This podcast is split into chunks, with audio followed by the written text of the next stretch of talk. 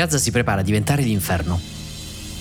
Ha visto 6.000 bombe sganciate negli ultimi sei giorni, contato migliaia di vittime, centinaia di palazzi distrutti e ora si prepara a essere invasa da Israele.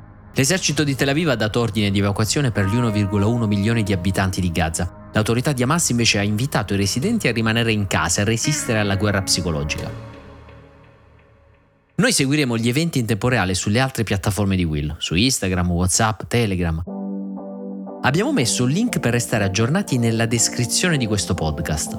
Quanto a Closer, quando abbiamo dovuto chiudere questa puntata, gli eventi erano talmente in rapida evoluzione che abbiamo preferito non raccontare qualcosa che alle 18 sarebbe già stato sorpassato da altri fatti. E così oggi qui parleremo di altro, a partire da un'aggressione omofoba avvenuta a Milano. E ora che altre storie abbiano inizio. Ciao, sono Francesco Giano e questo è Closer, l'attualità e i suoi protagonisti visti da vicino.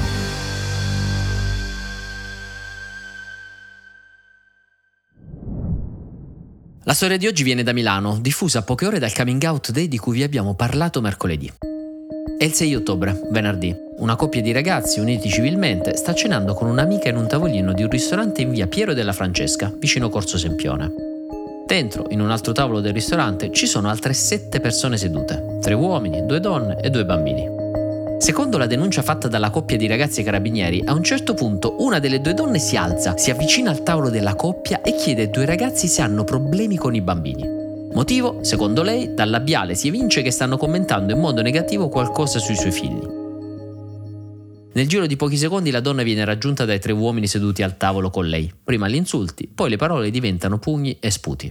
Uno dei due ragazzi della coppia viene preso di mira dai tre uomini con pugni in faccia e sul resto del corpo. Il tutto mentre la donna urla questo succede a chi non rispetta i bambini.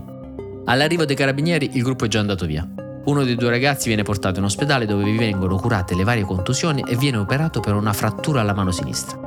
Ora, sono ovviamente in corso le indagini dei carabinieri appunto per identificare i responsabili. Quello che però in molti stanno facendo notare è che ancora oggi in Italia per i responsabili di aggressioni di questo tipo non è possibile aggiungere l'aggravante di pena omobi-transfobica. Eccoci qua. Eccoci tornati al tema dei temi del 2021, il famoso DDL ZAN. Ve lo ricordate? La legge venne votata alla Camera a fine 2020 e venne chiamata DDL ZAN dal nome del deputato che ha presentato il testo, Alessandro Zan del PD. Prevedeva appunto di aggravare la pena per reati di stampo omobi-transfobico. Siamo nel marzo 2021, il DDL Zan si trova al Senato in attesa di essere discusso e approvato definitivamente, ma poi a un certo punto il tema irrompe nel dibattito pubblico a causa di un'aggressione che viene alla metro di Roma nei confronti di una coppia di ragazzi. Giampiero! Giampiero! No, no, no, ma chi cazzo sei tu? Giampiero! Il video fa immediatamente il giro del web e viene collegato a un concetto molto semplice. All'Italia serve una legge per aggravare la pena per l'odio verso persone LGBTQ. Inizia dunque una battaglia dentro e fuori il Parlamento per iniziare la discussione anche al Senato. Poi viene finalmente sbloccato l'iter e mentre il Senato discute la legge, nel resto del paese si scatena il dibattito. Ci sono le dirette di Fedez. Siamo dei cittadini, dei cittadini entriamo nel dibattito pubblico perché ciò che riguarda il nostro paese, riguarda noi come riguarda voi. Ci sono gli interventi social di Chiara Ferragni, le prese di posizione di Elodie, gli attacchi a Simone Pillon e interviene gran parte del mondo della politica e dell'intrattenimento sui social. Forse il picco si tocca con l'intervento di Fedez sul palco del primo maggio. Ostellari ha deciso che un disegno di legge di iniziativa parlamentare, quindi massima espressione del popolo, che è già stato approvato alla Camera come il DDL Zan, può tranquillamente essere bloccato dalla voglia di protagonismo di un singolo, cioè se stesso. Poi arriva la campagna di Vanity Fair che ha portato migliaia di persone a fotografarsi con il palmo della mano con la scritta DDL Zan, l'intervento inedito del Vaticano nella politica italiana, fino agli applausi al Senato dopo l'affossamento della legge.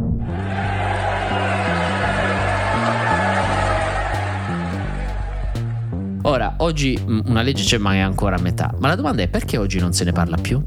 Eppure le aggressioni proseguono e il caso di Milano è solo l'ultimo di una lunga serie. Certo, forse nel caso di Roma c'era un video che hanno visto in molti e che giustamente ha fatto indignare molti, ha reso in modo evidente la gravità del problema.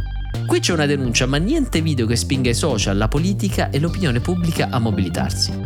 Da quell'aggressione a Roma però la situazione non è molto cambiata. Secondo i dati della Rainbow Map dell'associazione internazionale ILGA, l'Italia è all'ultima posizione in Europa per la tutela dei diritti di lesbiche, gay, bisessuali, persone trans e intersessuali. Siamo ventiduesimi in Unione Europea.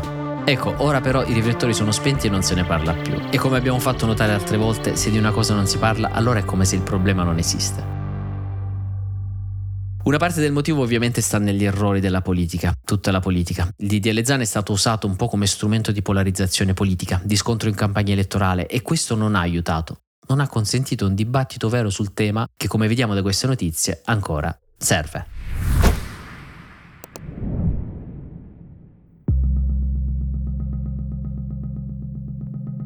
E ora passiamo a un'altra notizia che mi ha molto colpito. C'è un creator che si è suicidato in diretta su TikTok. Ha avviato una live, poi ha deciso di farla finita mentre i soccorritori, avvisati dalle persone che stavano guardando la diretta, cercavano di sfondare la finestra per entrare. Non ci interessano tanto i dettagli della storia, quanto quello che questo TikToker stava vivendo prima di farla finita, un linciaggio a cui era sottoposto.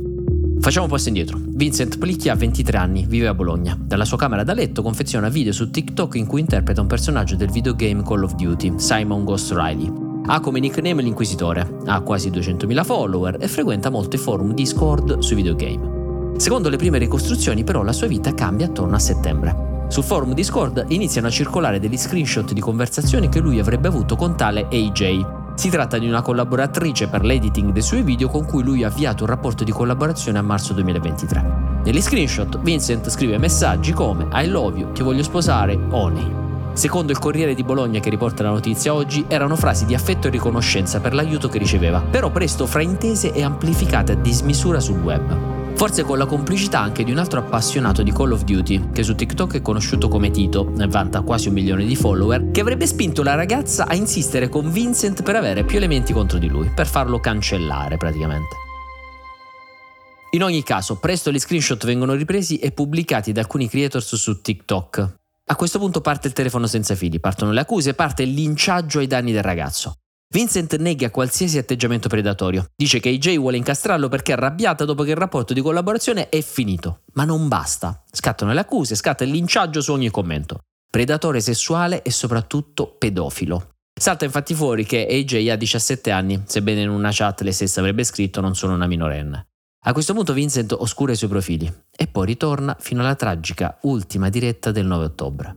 Non ce la faccio più, scrive su un biglietto, sto vivendo un periodo troppo difficile parole generiche, nessuna accusa in particolare. Ma i suoi accusatori, davanti alla rabbia di altri utenti che vedono il gesto in correlazione al linciaggio, hanno chiuso i loro profili. Ecco, al netto del caso e delle verifiche, credo che comunque la vicenda sia enorme. Spesso rappresentiamo TikTok e le altre piattaforme concentrandoci su temi ad esempio come le challenge, no? Che tra parentesi, secondo me sono spesso cose più gonfiate dai media che altro. Forse anche noi media nel parlare di questi temi potremmo concentrarci su temi più concreti e che hanno a che fare con la quotidianità degli spazi che frequentiamo ogni giorno. Temi come il diritto alla difesa, la valutazione delle fonti, la tutela della privacy, i danni dei linciaggi online. In una parola possiamo più concentrare l'attenzione alle parole che ognuno di noi usa. Perché ogni parola che scriviamo, anche quella che crediamo più insignificante, ha un impatto sulla vita delle persone che la leggono. Un impatto che, specie quando quelle piccole parole sono dette da centinaia di persone, è enorme. E può essere enormemente positivo in alcuni casi, rappresenta la cosa più bella dei social, secondo me. Oppure, come in questo caso e come in tutti i casi di linciaggio online, può avere un impatto tragico. E adesso chiudiamo questa settimana con un sorriso, torna la rubrica che tutti voi attendete di più, la rubrica delle 5 storie della settimana che vi abbiamo risparmiato ma che erano oggettivamente troppo mitologiche per non essere citate, a cura del coautore di questo podcast, Carlo Notarpietro.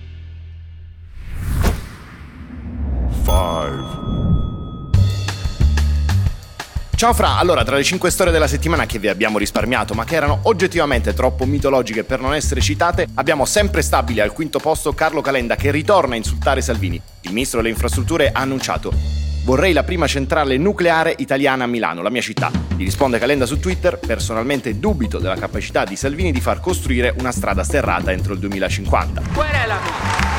A questo punto suggerisco ufficialmente ai due leader di fare una sana terapia di coppia. 4 Al quarto posto c'è il signor Marco Dinunzio, un imprenditore torinese residente in Colombia che ha fatto spuntare fuori un nuovo testamento di Silvio Berlusconi nel quale verrebbe lasciata a Dinunzio una parte dell'eredità. Facciamo notare che il signor Dinunzio si candidò nel 2013 alle elezioni regionali Lombardia con il movimento Bunga Bunga, ma venne escluso. Speriamo quindi che con il testamento gli vada meglio. 3 in terza posizione si piazza Lillo Musso, candidato alle suppletive di Monza con un programma politico semplice da realizzare. Fuori dall'euro, torniamo alla lira. Consiglio spassionatamente al signor Musso di non seguire la strada del referendum perché in Italia non si possono fare referendum su questo tema e chiedo di specificare se l'uscita dall'euro e il ritorno alla lira la prevede per l'Italia intera o solo per Monza e Brianza. 2 al secondo posto c'è lui, Vincenzo De Luca, che scende di posizione ma resta comunque nella top 5 e scommetto che ci resterà per sempre. La sua nuova battaglia politica riguarda l'armocromia e l'estetica e si scaglia contro le ragazze tatuate che gli darebbero una sensazione di schifo e di sporco. Vi dico una cosa che è controtendenza, a me i tatuaggi fanno schifo, va bene, ma boh. Ora chiedo solo a De Luca se il suo senso di schifo riguarda anche gli uomini e non solo le donne e faccio notare che, secondo i dati di Union Camere, si sta inimicando circa 7 milioni di persone perché siamo il paese con più tatuati al mondo. One. E al primo posto delle storie della settimana che vi abbiamo risparmiato ma che erano troppo mitologiche per non essere citate c'è il vicepresidente della Camera, Fabio Rampelli, con una nuova battaglia sovranista. Rampelli ha chiesto di togliere dal suo ufficio alla Camera dei Deputati il quadro che ritrae Napoleone. Il motivo è che ha depredato l'Italia. Rampelli, siamo con te. A questo punto proponiamo di sostituire il quadro di Napoleone con quello della Gioconda. Dai! E con la Gioconda chiudiamo questa terza settimana di Closer. Io vi ricordo come al solito dateci nuovi feedback che sono preziosissimi. Closer è un podcast che sarà disponibile per tutti fino all'inizio di dicembre, poi all'inizio di dicembre sarà riservato solo agli iscritti di uh, Will Media, perciò iscrivetevi pure cliccando sulla pagina che trovate nella descrizione del podcast e soprattutto vi auguro buon weekend.